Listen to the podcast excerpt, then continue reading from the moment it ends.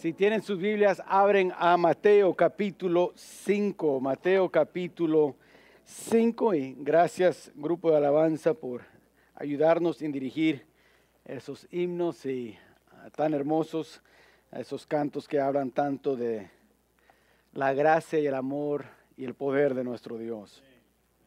Mateo capítulo 5 y vamos a estar ahora estudiando el los versículos 21 al 32. Y nomás para dar un resumen rapidito, estamos hablando que Jesús es un rey. En Mateo capítulo 5, 6 y 7 es un sermón que Jesús da a sus discípulos hablando de ese reino. No solamente identificándose como el rey del reino, pero también identificando lo que van a ser este, los leyes de ese reino, lo que, lo que reina en, eso, en ese reino, qué va a ser no solamente las leyes, pero también la actitud, el ambiente de ese reino y, qué van a hacer los discípulos de ese reino, ah, cómo van a estar viviendo y, qué forma de vida van a tener. Y, ah, y hablamos un poco al empezar esta serie que no tenemos que esperar hasta que Él establezca ese reino para vivir conforme a la vida del reino de Dios. Podemos experimentar, podemos vivir ese tipo de vida ahora, en la tierra ahorita, aunque no es perfecta, aunque no está nuestro rey en persona aquí en la tierra, todavía podemos vivir según las verdades de este reino. Y vivir según esas verdades nos van a traer gozo a nuestras vidas, va a traer crecimiento espiritual y, va, va a llenar nuestra vida con un propósito. Entonces, empieza en el sermón con los, lo que se conocen como los bienaventurados, o sea, gozoso la persona, y habla cómo y de qué forma podemos como ciudadanos de ese reino tener gozo. Y después habla de propósitos en versículo 13, 14, 15, 16. El propósito de ser sal de la tierra, el, propósito y cómo ah, ciudadanos de este reino debemos de ser luz a este mundo. Ahora entramos la semana pasada al versículo 17, 18, 19 y 20, hablando de que sin tener la justicia de Dios no podemos ni ser sal de la tierra ni luz del mundo. hay, una, hay progresión que Jesús está dando a sus discípulos. Los ciudadanos de este reino deben vivir uh, gozosos. ¿Cómo? Por vivir con un propósito, ser sal de la tierra y luz del mundo. Bueno, ¿cómo hacemos eso? Por tener la justicia de Jesús en nuestra vida. Ahora entra en versículo 21 con lo que uno puede ver como los efectos de esa justicia en nosotros. Los efectos. La justicia tiene el propósito explícito de ayudarnos a vivir una vida mejor. So, cuando Jesús está hablando de la justicia, la justicia que Él da en versículos 17, 18, 19 y 20, está dando ese, esa verdad como un, base para que podamos construir una vida y tener ah, ah, un tipo de vida que impacta a otros, que es diferente. O sea, tener la justicia de Dios en nosotros, que es Jesucristo, nos hace diferente. Obvio, diferente de un mundo lleno de pecadores y pecado. Porque ahora hemos sido perdonados, santificados y hechos la justicia de Dios. ahora somos lo opuesto de lo que lo demás del mundo es. Y lo que él dice es el efecto de eso es de tener una, una vida, lo que yo he titulado elevada, Un gran, una gran vida. En 1971 la compañía de cerveza Miller salió con una campaña este, de comerciales hablando de su producto como el producto que produce la gran vida, la vida elevada. Y los comerciales, si, si recuerdas, o aún salen hoy en día, eh, dan, este, no sé, eh, ejemplos de hombres trabajando en su trabajo, sudando, mujeres allí en la oficina, terminando de, su trabajo como secretaria o como, ah, como jefa o algo, y, y, todos yendo a la casa y están bien cansados, algunos sudados, algunos estresados, y van a su refri y sacan la cerveza. Y después dice al final comercial, viviendo la vida elevada, la gran vida.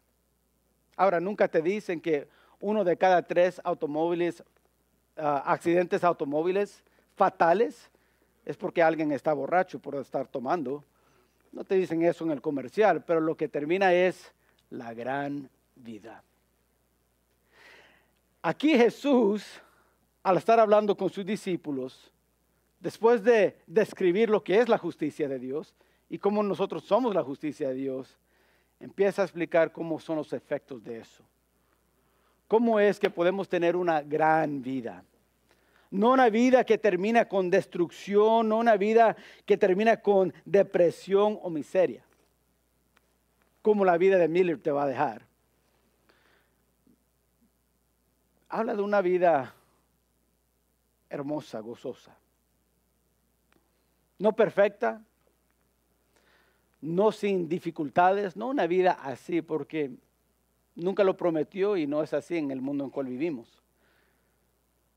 Pero Él sí dice que hay una gran vida de por delante cuando vivimos según esa justicia. Entonces, en esta mañana quiero que noten con eso en mente lo que dice el versículo 21. Dice, oísteis que fue dicho a los antiguos, no matarás Cualquiera que matare será culpable de juicio. Pero yo os digo que cualquiera que, sea, que se enoja o enoje contra su hermano será culpable de juicio. Y cualquiera que diga necio a su hermano será culpable ante el concilio. Y cualquiera que le diga fatuo quedará expuesto al infierno de, de fuego. Por tanto, si traes tu ofrenda al altar y allí te acuerdas de que tu hermano tiene algo contra ti, deja ahí tu ofrenda delante del altar y anda. Reconcíliate primero con tu hermano y entonces ven y presenta tu ofrenda. Ponte de acuerdo con tu adversario pronto, entre tanto que estés con él en el camino. No sea que el adversario te entregue al juez y el juez al alguacil y seas echado en la cárcel. De cierto te digo, que no saldrás de ahí hasta que pagues el último cuadrante. Oíste que fue dicho, no cometerás adulterio, pero yo os digo que cualquiera que mira a una mujer para codiciarla, ya adulteró con ella en su corazón. Por tanto, si tu ojo derecho te es ocasión de caer, sácalo y échalo de ti, pues mejor te es que se pierda uno de tus miembros, sino que todo tu cuerpo sea echado al infierno. Y si tu mano derecha te es ocasión de caer, córtala y échala de ti, pues mejor te es que te pierde uno de tus miembros y no que todo tu cuerpo sea echado al infierno. También fue dicho, cualquiera que rupiere a su mujer dele carta de divorcio. Pero yo os digo que el que repudia a su mujer, a no ser por causa de fornicación, hace que ella adultere. Y el que case y el que se case con la repudiada comete adulterio. ¿De qué está hablando Jesús con todo eso? De una vida elevada, de una vida diferente. Al empezar, quiero recordarnos que Él está hablando con sus discípulos que vienen de una cultura judía. Entonces, algunas de las cosas que para nosotros decimos, como que decir necio a tu hermano y de repente voy a ir al juicio, no tiene mucha lógica con nosotros porque nuestra cultura no trabaja así. el sistema de ellos y la cultura de ellos era muy diferente y vamos a estudiar eso. Nomás quiero empezar con eso y vamos a, voy a tratar lo mejor para explicar por qué Jesús está diciendo lo que está diciendo. Porque la cultura de ellos, al escuchar Jesús, lo entendieron muy bien. Nosotros pues tenemos que estudiar un poco más, estudiar la cultura y, ver lo que está en verdad diciendo Jesús con lo que está diciendo, con lo que está comunicando. Ahora, no más, quiero preguntar, bueno, no tienes que contestar, pero ¿alguna vez has estudiado otra cultura que es diferente que la tuya? A veces decimos eso, ¿verdad? Como hispanos, decimos, ay, es que los gringos son tan diferentes en cómo piensan y actúan. Y, ¿Por qué? Es una cultura diferente. Entonces hay cosas que uno puede hacer que para ellos puede ser ofensivo, que para uno dices, ¿cómo que ofensivo? Ay, tan delicado que tienen, porque nuestra cultura no es algo de ofensa. Igual aquí, al Jesús estar describiendo lo que es una vida elevada, está usando términos que ellos van a entender que es diferente de la cultura en cual ellos vivieron. So, vamos a entrar en eso en este estudio. Quiero que noten primeramente que uno de los efectos de eso de la justicia de Dios trabajando en nosotros es que debemos de vivir libre de ira. Versículo 21 empieza con eso. Ahora, cuando Jesús comienza a explicar cómo la verdadera justicia se aplica diariamente en la vida, comparte esta verdad usando el sexto mandamiento que se encuentra en Éxodo capítulo 20, versículo 13. Ahora, yo creo que lo puse ahí en sus notas. Éxodo 20, 13 simplemente dice, no matarás. Ahora, en la cultura judía, los que enseñaban esta ley eran los rabís, o los maestros de estudios bíblicos. Hay que recordar que los primeros cinco libros de la Biblia era la ley, era la constitución de los judíos. Solo que ahí dice en Éxodo, Levítico, Número, Deuteronomio, según esas leyes, ellos también vivían según esas leyes. El problema es que al enseñar estas leyes, no buscaban el propósito por lo cual Dios dio esa ley, ni tampoco qué es la verdad, el principio que está detrás de esa ley. Lo que ellos querían enseñar era la letra de la ley y nada más. Son otras palabras, cuando ellos escuchaban no matarás, pues pensaban, ok, literalmente no puedo matar a nadie. Pero todo corto de eso, pues podemos. Eso es la idea. O sea, si no dice exactamente que no puede ser eso, pues entonces, ¿por qué no? Entonces lo podemos hacer. Porque la ley, la letra de la ley dice, no matarás. Ahora Jesús lo que él está enseñando es, mira, hay algo detrás de esa ley. Algo por lo cual Dios dio esa ley. Algo que demuestra la justicia de Dios, pero también por lo cual expone la maldad que tenemos nosotros. Porque el propósito de la ley, aprendimos la semana pasada, demostrar la justicia de Dios y para que nosotros podamos reconocer qué tan malos somos. Dijo Pablo, sin la ley no hubiera conocido qué tan pecador soy. La ley me dijo, eres tan pecador así, así, así. So Jesús está dando eso.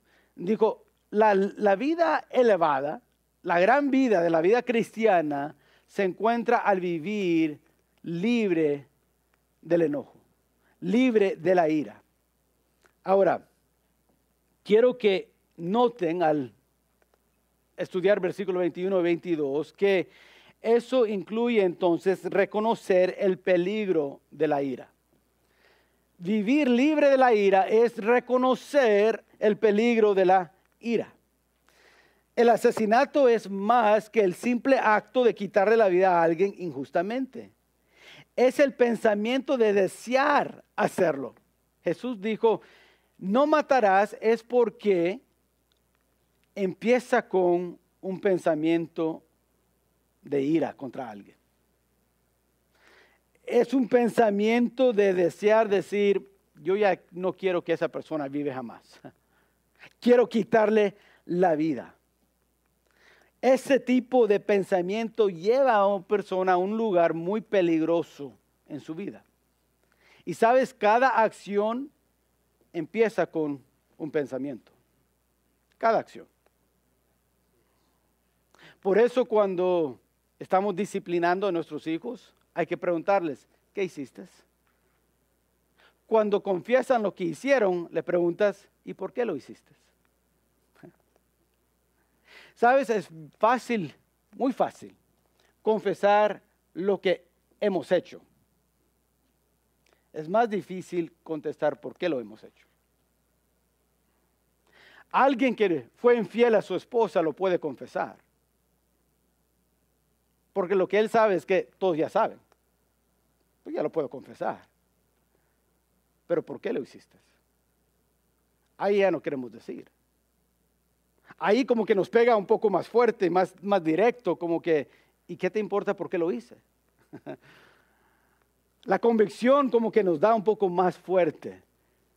Y Jesús está diciendo a sus discípulos, la vida elevada ve más de lo no más de lo simple de no matarás. Ve que detrás del matar hay una ira, un enojo, un odio contra alguien más. Y eso es peligroso.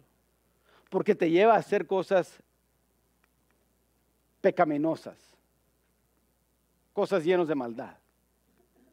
La ira es peligroso.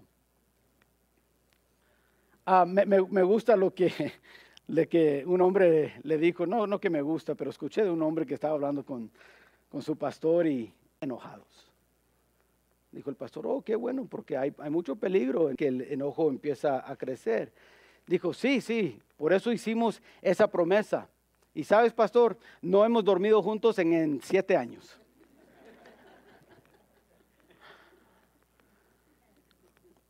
Sabes, hay algo detrás de eso, del pensar.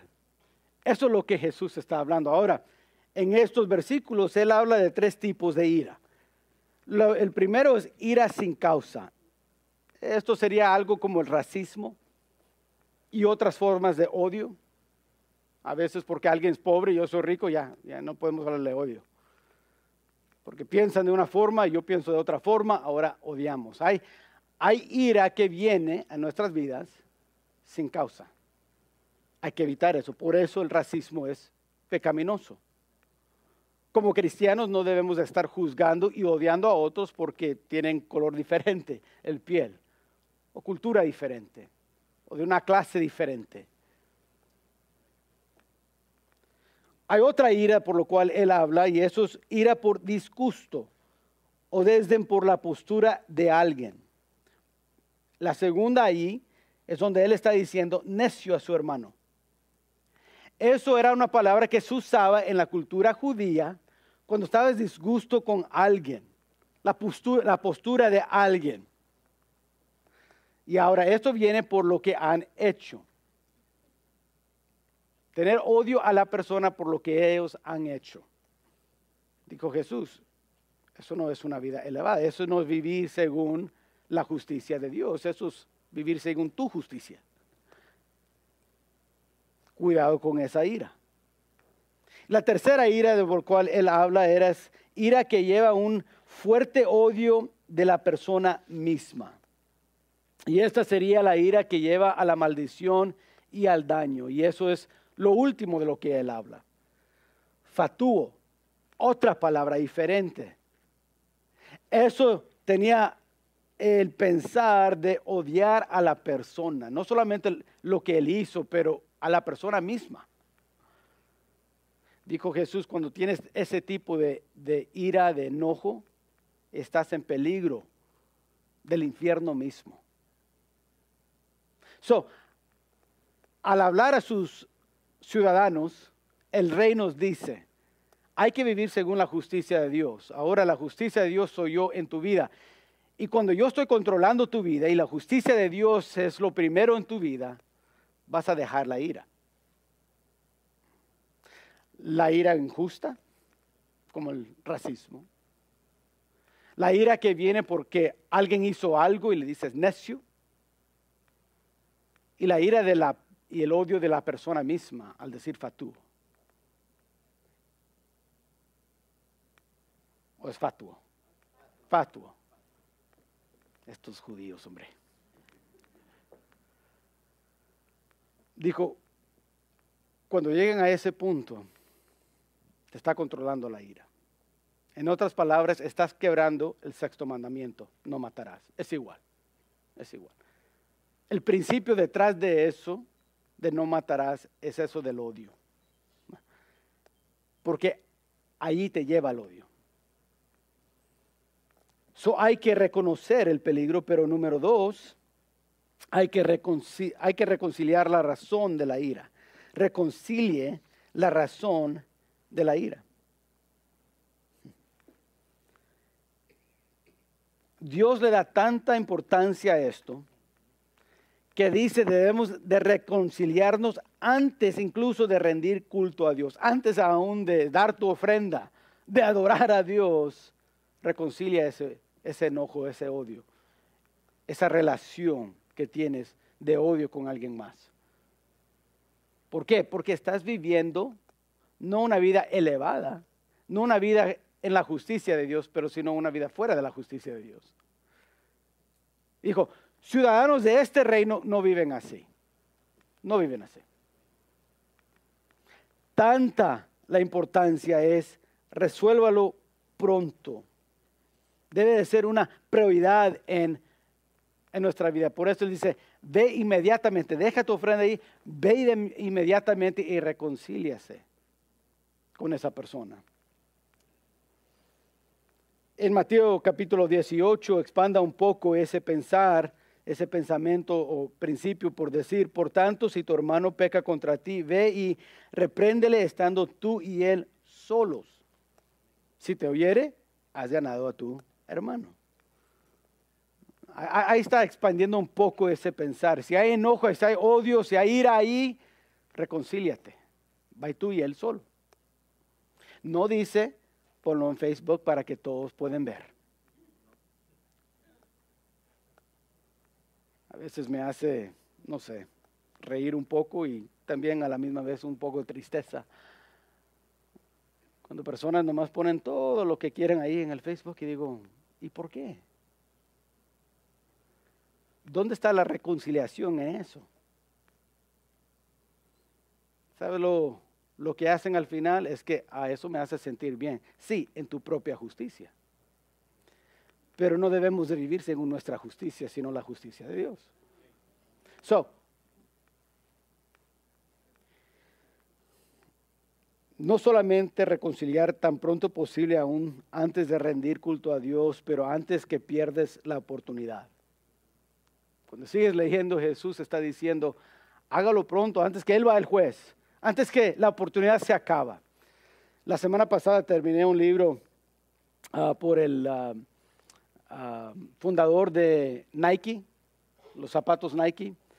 Y es muy hermoso el, libro, la historia de, de, esa compañía. Si tienen tiempo para leerlo, léalo, lo recomiendo. Pero al final del libro, él, después de explicar un poco de cómo empezó la compañía y con quién, quién le ayudó, y él, él pasa capítulos. I mean, y yo escuché el libro, alguien leyéndolo en, audio, y ah, era, es como 13 horas o más o menos, 14 horas, escuchar el libro que alguien lo esté leyendo.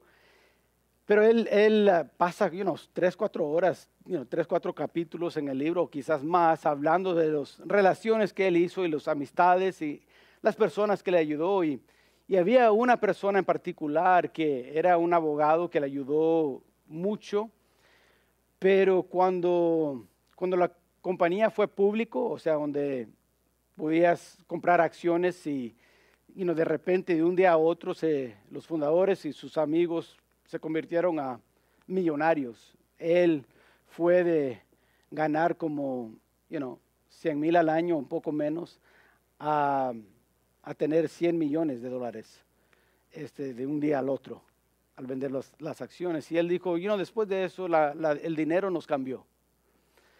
Y dijo, algo pasó con este amigo y, al final dijo, quebramos relaciones, él, él se fue a otra compañía y lo más terrible fue que él fue con la, la compañía que era nuestro rival, que era Adidas.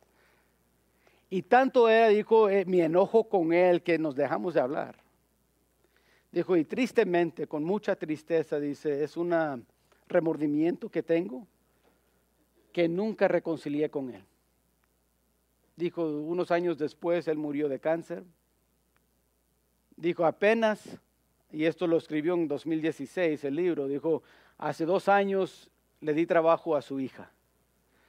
Y le dije a su hija, ¿cómo siento? Nunca pude reconciliar con tu papá. Hice mal, dijo. No es cristiano el hombre, pero entendió que la oportunidad para eso había pasado. Jesús dice a sus discípulos, cuando hay ira así en tu vida y odio, va y pronto, inmediatamente y reconcíliase mientras hay la oportunidad para hacerlo. Por eso Romanos 14, versículo 9, este, Pablo escribe, así que sigamos lo que contribuye a la paz y la mutua edificación. Hagamos eso antes que sea muy tarde. no solamente vemos que hay que vivir o libre de ira es la vida elevada, pero en segundo lugar viviendo en pureza. Cuando llegas al versículo 27, yendo hacia el versículo 32, Jesús va del sexto mandamiento de no matarás al séptimo, que dice no adultarás. adulterarás. Thank you. Estas palabras tan largas. Llega ese mandamiento y ahora quiere decir y enseñar a sus discípulos el principio detrás de ese mandamiento. Porque otra vez estamos hablando de una cultura judía. ¿Qué enseñaban ellos sobre esa ley? Bueno, hasta que tú te acuestas con la mujer, no hay problema, estás bien.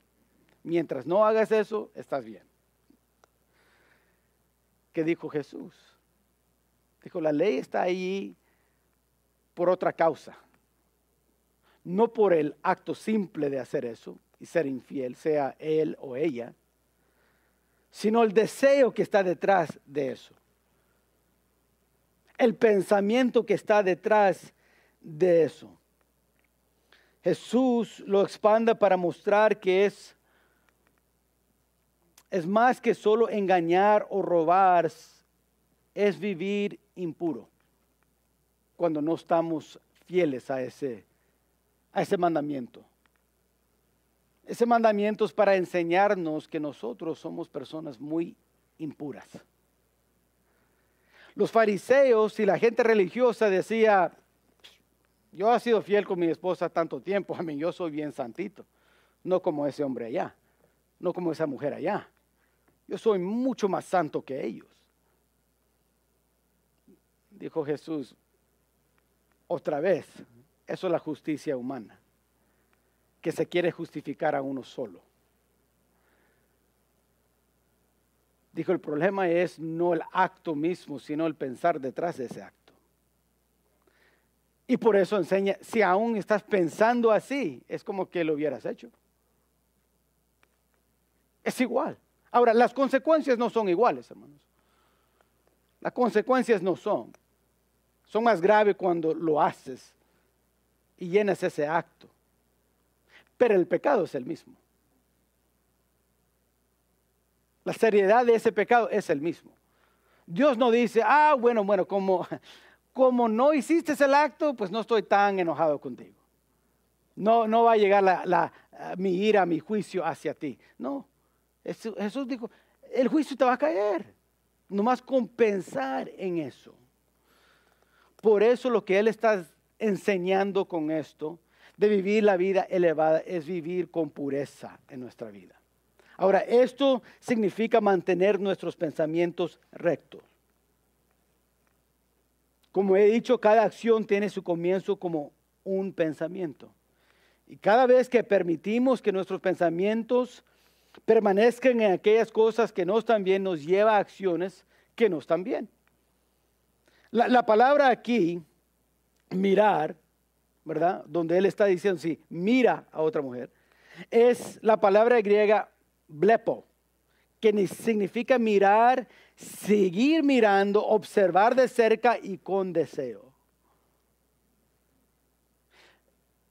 En lo práctico, porque es algo que ha lleno nuestra sociedad, es, porque, es por esta razón que estamos en contra de la pornografía.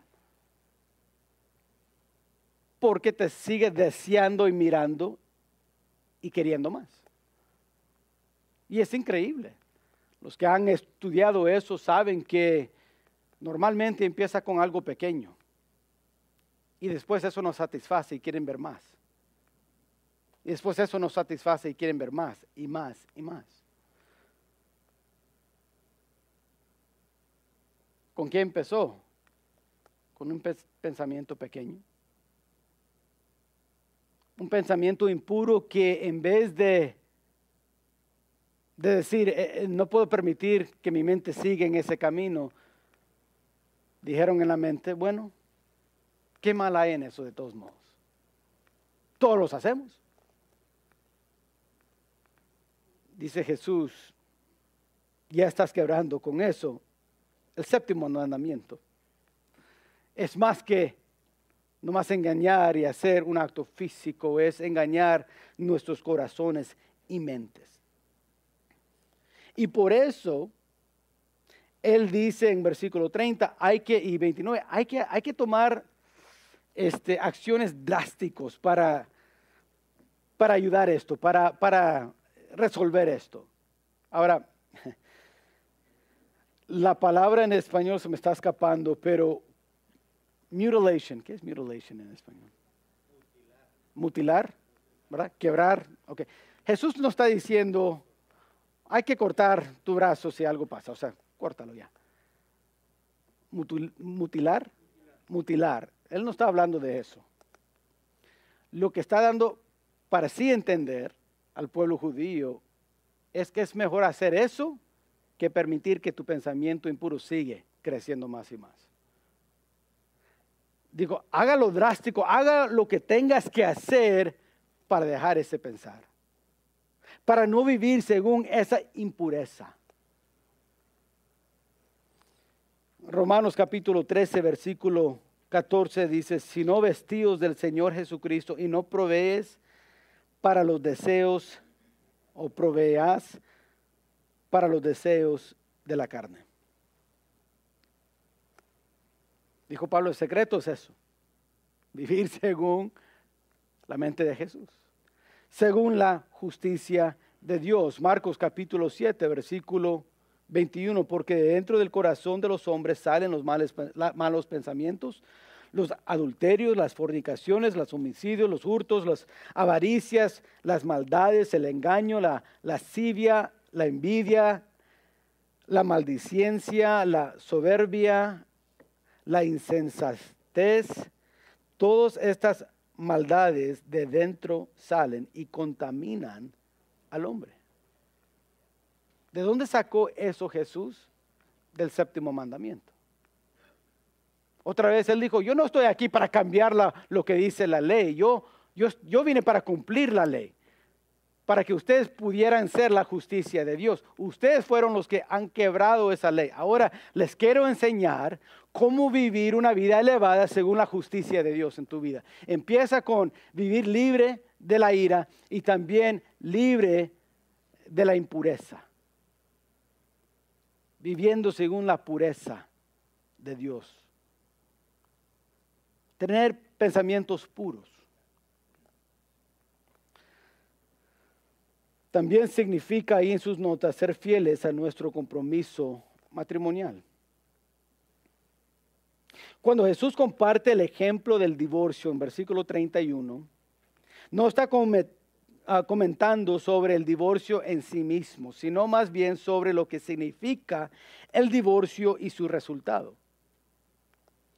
El divorcio es la ruptura de un compromiso hecho ante de Dios de amar y disfrutar a la persona que Dios ha traído a tu vida y permanecer puro en ese compromiso.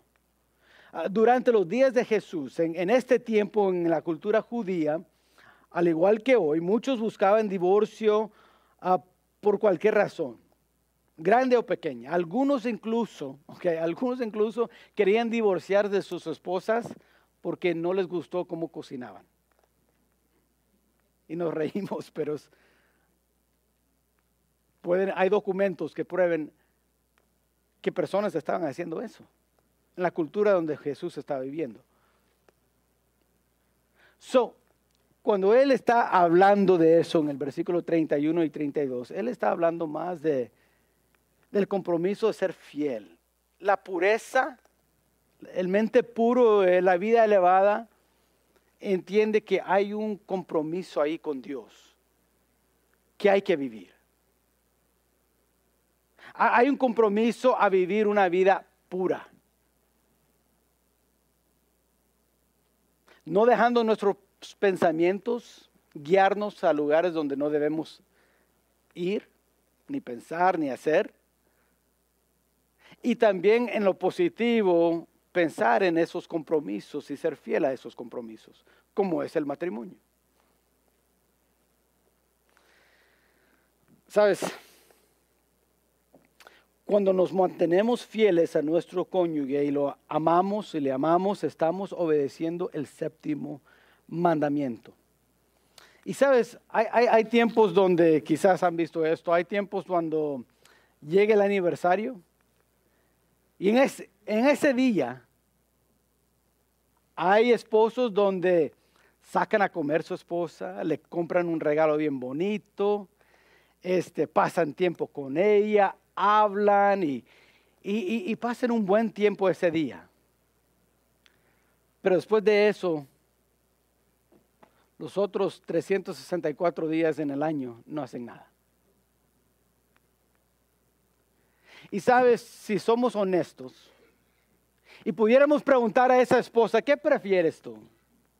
¿Un día donde tu esposo te trata de esa forma o 364 días que te trata así y que falla quizás un día? ¿Qué prefieres? Ellas van a decir 364 días mejor. Ahora lo que Jesús está diciendo es esto.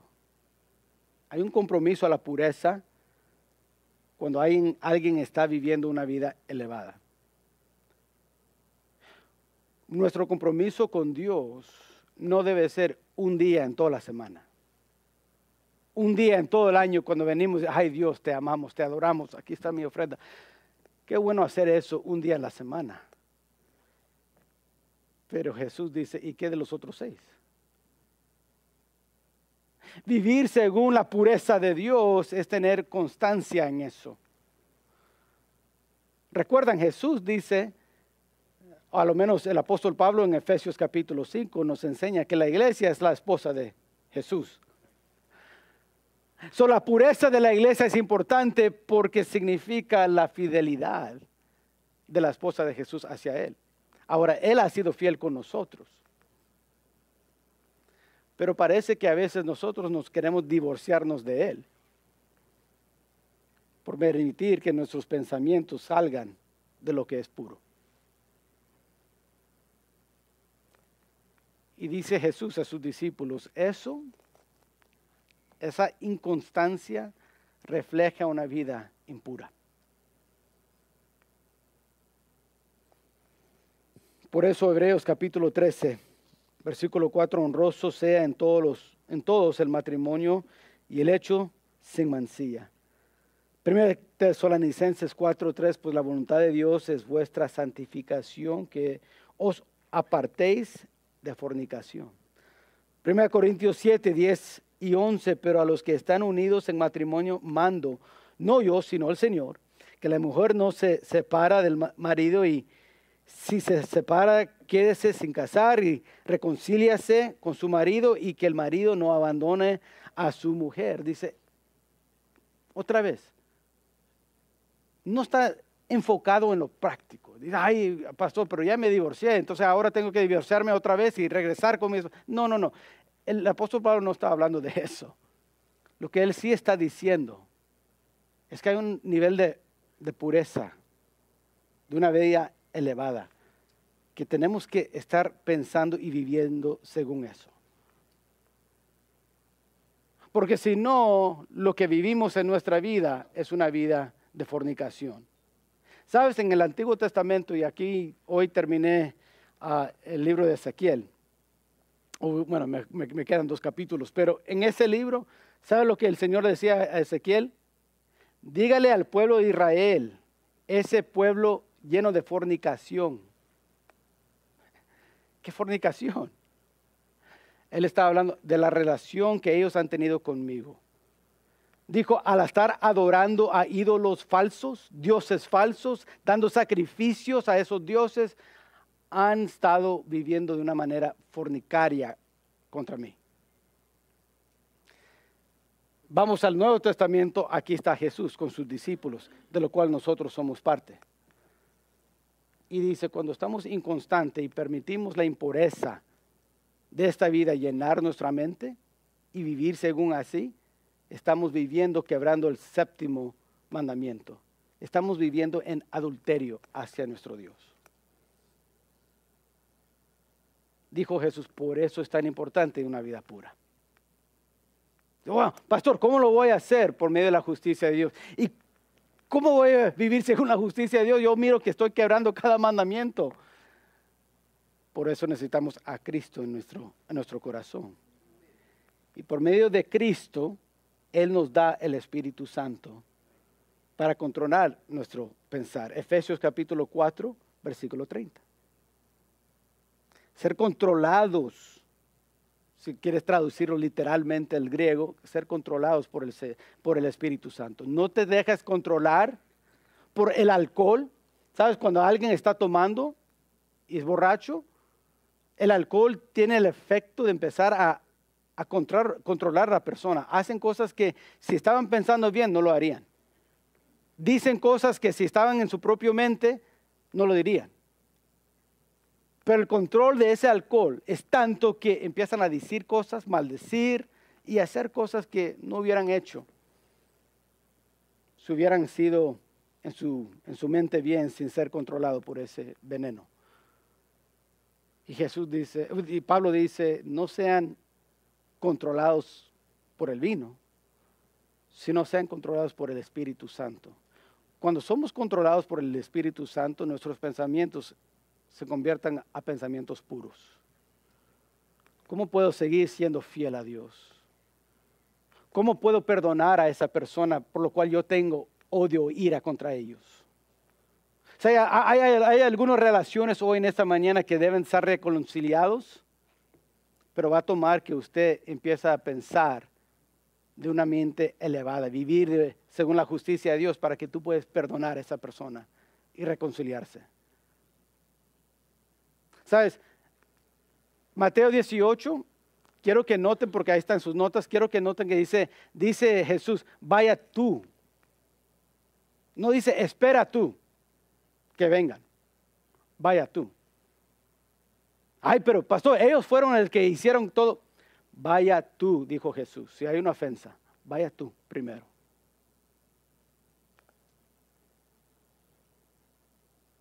Yo nomás digo porque lo noté. ¿Qué quieres sacar de eso? Pues tú dígame a mí, pero él dijo, vaya tú. La justicia de Dios, viviendo esa vida elevada, nos lleva a una vida libre del enojo, y lo que el enojo y la ira nos lleva a hacer. Y también nos lleva a una vida más pura. Al pensar bien, al ser fiel a nuestro Dios. No a ser inconstantes con nuestra relación con Dios, sino más constantes con Dios. So, la vida verdadera de justicia, la gran vida, la vida elevada, hemos visto lleva con, con él dos cosas. Vivir libre de la ira, vivir de una manera pura. Ahora, la próxima semana vamos a seguir viendo, hay otras áreas también que, que se conecta con esta vida elevada, pero hoy en esta mañana ya se nos fue el tiempo. Nomás quiero terminar con esto. Piensa, ¿cómo hemos estado viviendo en esta última semana? Hemos estado viviendo según la justicia de Dios en la actitud que estamos dando. ¿Estamos actuando según la ira que nos viene a la mente o según el perdón de Dios? ¿Hemos estado viviendo constante en nuestro caminar con Dios o hemos estado viviendo en adulterio, amando a este mundo Por eso Juan dijo a, los de la iglesia, dijo, no améis al este mundo, ni las cosas que están en el mundo, porque no provienen del Padre, vienen del diablo. Vive según la pureza de Dios, una vida elevada. Le quiero animar hoy a vivir con justicia. Pastor, ¿cómo lo hago? Por medio de Jesús.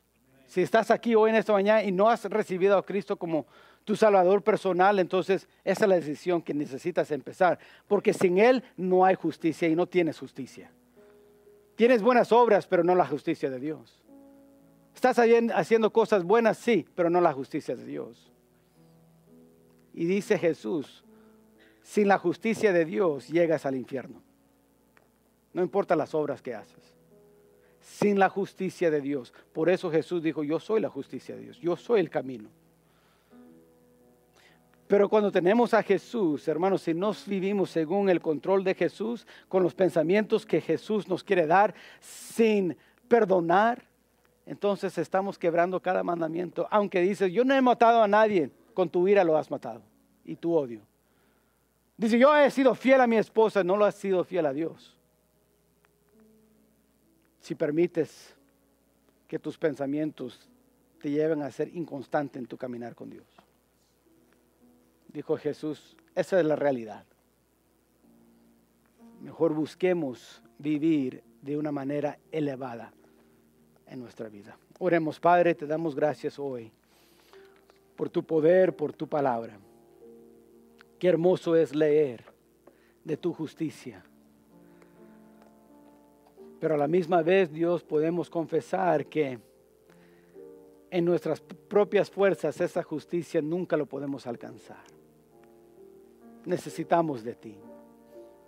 Necesitamos de tu perdón, necesitamos de tu justicia para que nosotros podamos tener justicia con nuestro Dios. Ayúdanos, Padre. Ayúdanos a examinar nuestras vidas. Te pido que si hay alguien aquí que no ha recibido a Cristo como su Salvador personal, no ha recibido esa justicia, te pido que hoy puedan tomar esa decisión. Pero también te pido, Padre, que si hay discípulos aquí entre nosotros donde no hemos estado viviendo según una vida elevada, según tu justicia, Padre, perdónanos por estar viviendo con ira y enojo y odio. Perdónanos por estar viviendo en esa impureza hacia ti y ayúdanos a ser controlados por medio de tu espíritu, a tener pensamientos que te agraden. Ayúdanos a recordar que tenemos un solo Dios en nuestra vida, a quien adoramos y a quien servimos. Perdónanos por servir la carne, perdónanos por servir muchas veces a este mundo y la filosofía, vivir según la filosofía de este mundo que causa fornicación espiritual adulterio espiritual en nuestra vida. Perdónanos, Padre. Ayúdanos a vivir según tu voluntad y según tu pureza. Mientras oramos y el piano, el piano está tocando, quizás estás aquí, nomás quiero dar una breve invitación, pero quizás estás aquí, estás diciendo, sabes, pastor, yo nunca he recibido esa justicia. Yo, yo pensé que por venir a la iglesia yo tenía la justicia de Dios y por hacer las buenas obras, pero ahora estoy viendo que eso no es lo que me da la justicia de Dios. No se encuentra en las obras, sino en el perdón de Dios. Se encuentra en Jesucristo solamente. Yo quiero recibir a Cristo como mi Salvador personal. Yo quiero recibir esa justicia, la justicia que viene por medio de Jesús. Ore por mí. ¿Hay alguien así que levanta la mano y dice, ore por mí, pastor? Yo quiero recibir a Cristo como mi Salvador personal. ¿Hay alguien? Entonces quizás estás aquí diciendo, sabes, pastor, yo he sido ese discípulo. Puedo decir honestamente, hay cosas en mi vida que he estado quebrando ese sexto mandamiento. He estado viviendo con odio y una actitud incorrecta hacia otros. O he estado viviendo una vida inconstante con mi Dios. Y reconozco y me quiero humillar hoy y decir, Dios, perdóname. Quiero ser controlado y vivir según tu justicia. Dios ayúdame. Si eso es tu petición, nomás levanta la mano. Dios te bendiga, Dios te bendiga. Hay alguien más, Dios te bendiga. Amén. Dios te bendiga. Amén. Amén. Dios te bendiga. Padre, tú sabes cada situación, tú sabes dónde caen esas inconstancias, donde hemos sido inconstante en nuestro caminar contigo. Ayúdanos hoy en adelante vivir según tu pureza, según tu pensar, con una actitud de perdón, con un querer reconciliarnos con otros y no estar en el enojo con otros o en el odio. Ayúdanos, Padre, a vivir una vida elevada, diferente. Vivir según tu justicia y no la nuestra. Ayúdanos, Padre, te pedimos. En el nombre de Cristo Jesús. Amén.